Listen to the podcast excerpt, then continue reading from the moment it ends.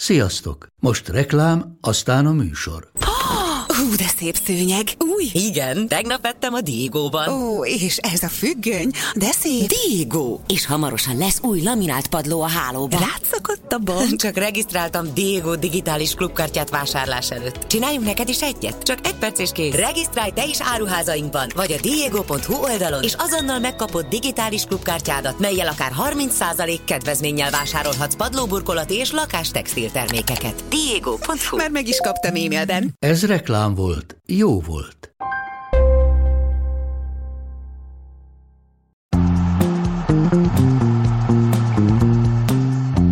És újra itt a kazinciese, ezúttal Szabó Krisszel és Márta Bencével, aki már viszonylag régen tisztelte meg jelenlétével ezt a külön műsorát a teljes teredelemnek, úgyhogy ezért is óriási öröm, hogy ismét itt vagy velünk, Beni.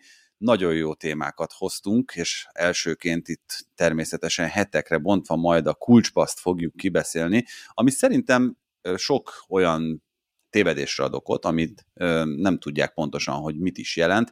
A kulcspassz az nem egy nehéz passz, nem a progresszív passz, amiről már korábban beszéltünk, nem feltétlenül gólpassz, de hát azt mondhatjuk, hogy minden gólpassz kulcspassz, miközben nem minden kulcspassz gólpassz. Ez így van, sziasztok. Ez egy, ez egy egész jó ilyen lebontás, mert hogy a kulcspassznak minősül gyakorlatilag minden olyan passz, ami gólszerzési lehetőséghez vezet, de nem lesz belőle gól. És ebből aztán szerintem nagyon sok ilyen kategória nyílik a kulcspassz után, akkor a chances, vagy ez a helyzetek, amiket ugye meg tud teremteni, még nincs statisztikai mutató, ugye megjelenik sokszor így a meccs utáni analitikákban. Másrészt a chancesből is most már lehet súlyozni big chanceseket, tehát hogy nagy helyzeteket, és akkor még nem is vagyunk ott, hogy az expected assistokról beszéljünk, ha gondoljátok, akkor esetleg ezeket differenciálhatjuk, de az tény, hogy ha nem is félreértésekhez vezet, de sokszor ilyen képlékenységhez, hogy az emberek nem, nem nagyon tudják, hogy mi az a kulcspassz. Az egy ilyen jó passz? Ez egy látványos passz? Vagy egy ilyen ügyesen kivasztott passz? Az Opta azt alapvetően így definiálja, hogy amikor szerzéshez vezet, de még nem talál be vele a csatár.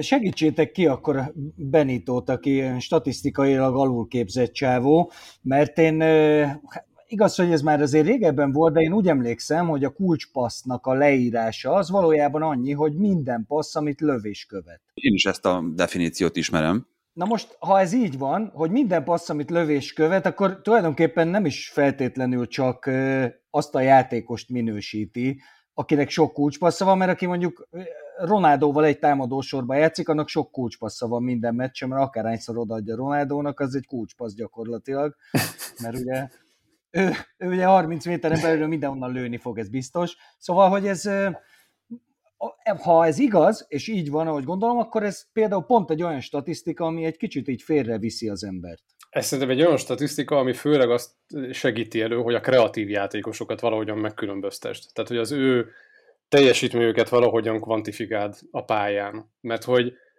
Szerintem egyébként mások a definíciók. Legtöbbször ugye el szokott lenni a gólpassz, vagy a kulcspassz az, ami gólszerzési lehetőséghez vezet, de ott még lehet, szerintem benne van egy olyan puffer, hogy a csatár mondjuk megtolhatja maga előtt a labdát.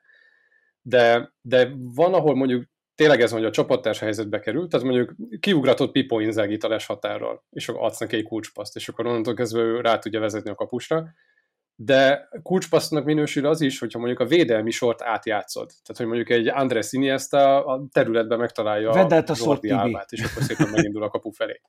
Tehát, hogy van egy ilyen, van egy ilyen aldefiníciója is. De itt az az érdekes, hogy ugye levonja belőle a gólpaszt, és emiatt hozták létre ezt a chances kifejezést, ahol egy ilyen helyzetet teremtesz, tehát abban benne van a kulcspassz, meg a gólpassz együtt. Tehát gyakorlatilag ez a, nagy, ez a helyzet, ez a kulcspassz plusz, plusz gólpassz, ahol, uh, ahol simán benne van az, hogy mondjuk te hat helyzetet kreáltál, de abból öt kulcspassz, amiben nem lett semmi, meg benne van az az egy gólpassz, amit te kiosztottál, és akkor így összejön hat helyzet. Igen, szerintem egyébként ez az, amit nagyon-nagyon fontos tisztázni, mert szintén a különböző statisztikai mutatók között megtaláljuk azt, hogy helyzetet előkészítő akció, ami nem kulcspassz. Ugye, és itt ez a nagyon-nagyon fontos, mert ugye a helyzetet előkészítő akció lehet olyan is, amivel saját magadat hozott helyzetbe, és te kerülsz úgy a kapu elé, hogy azt akár zicserként befejezd, viszont a helyzetet előkészítő akció lehet az is, amikor kiugratsz valakit, aki utána az alapvonalról visszapasszolva a csatárnak gyakorlatilag szintén kihihetetlen helyzetet teremt, tehát ezt a kettőt is szerintem elég gyakran szokták, és lehet is keverni, Igen. talán nem is véletlenül, viszont érdemes tényleg itt lebontani erre, hogy a kulcspassz az valóban a, hát a lövést megelőző passz, persze azzal a kikötéssel, amit még te is mondtál, Krisz, hogy nem feltétlenül kell, hogy ha egy másik angol szót hozzak ide be, tepint, tehát nem kell az, hogy egy érintésből azt azonnal kapura továbbítsa a csatár, hanem nyugodtan át is veheti, és utána lőheti el a labdát, tehát az még attól ugyanúgy kulcspasznak minősül. A fontosságát szerintem még egy nagyon kicsit tárgyaljuk meg, hogy mennyire lényeges a kulcspassz. Tehát ha nézzük akár itt az XA, akár itt a gólhelyzet, gólpassz relációjában, akkor ti hova helyeznétek ennek a fontosságát, hogyha egy játékost megnéztek? Hát ahogy kezdted, ugye minden XA kulcspassz is, de nem minden kulcspassz XA, ugye ebből kiindulva, amiről itt az előbb beszéltünk, de én továbbra is azt gondolom, hogy mivel ez maga, az, hogy valami kulcspassznak minősül-e, az, az nem feltétlenül, mint ahogy egyébként sugalja maga a szó, az nem feltétlenül ö, írja le magának a passznak a minőségét. Tehát az lehet, hogy nem is feltétlenül egy jó passz, uh-huh és ezért egy picit félrevisz, amikor azt látod, hogy a játékosnak mondjuk átlagosan van meccsenként hat kulcspassza, és akkor így nézel magad elé, hogy hát ezt valahogy nem láttad jönni a, a játékosnak a futballjából, ahogy nézted a, a mérkőzéseit sorban. Szerintem ezt a kettőt együtt kell mindig nézni, és mindig kontextus kell keríteni mögé. Tehát, hogyha azt látod, hogy valamelyik szám nagyon kiugró, akkor mindig meg kell nézni a mögöttes tartalmat. És például az expected assisted, tehát ezt a várható gól paszt, ezt ezért is hozták létre, mert ugye nem minden kulcspassz egyforma. Mert simán benne van az, hogy te kreatív játékosként a lábára varázsold 5 méterről a csatárnak a labdát, és ő meg a földbe rúg, és akkor ott van, hogy egy hatalmas helyzetet hagyott ki. De az is benne van expected assistként, vagy az is egy kulcspassz, hogyha mondjuk te a szögletből a 16-os sarkába eljuttatod a labdát, és ő meg, ő meg úgy általában, hogy bomba gól lesz belőle. Ez mind a kettő kulcspassz, de expected assistként nem. És éppen ezért ugye azt nézik meg, hogy az a passz után te mekkora valószínűséget tudsz gólt szerezni. Tehát azt nézik meg, hogy ahova eljuttatod a labdát, onnan mekkora valószínűséget tudnak gólt rúgni. Tehát nem nézik azt, hogy utána a lövés lett belőle, hanem azt, hogy a passzod minősége, az tulajdonképpen hova vezetett. Úgyhogy az XA nekem ilyen szempontból pontosabb, mert hogy ott a kulcspasszoknak a minőségét is súlyozzák, és azt nézik, hogy hol veszik át a labdát, és hogy milyen típusú passz volt az, ami ott jött. Tehát, hogy ott is kicsit több ismérvet vesznek bele.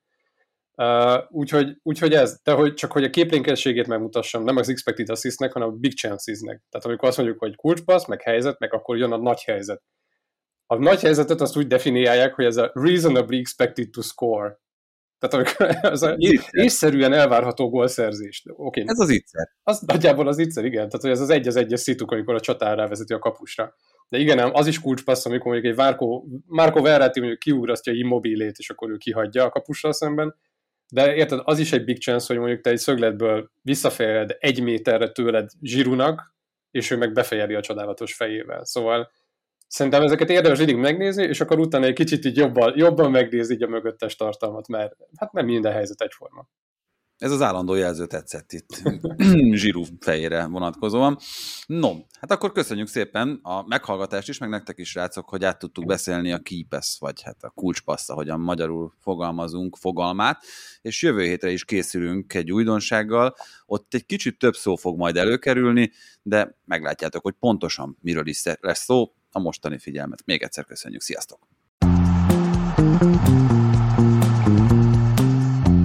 Ha más podcastekre is kíváncsi vagy, hallgassd meg a Béton műsor ajánlóját.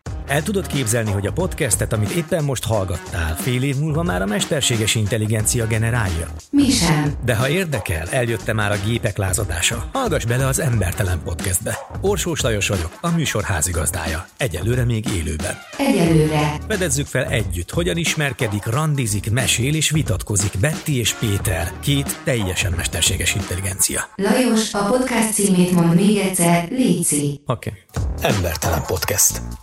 Ez a műsor a Béton közösség tagja.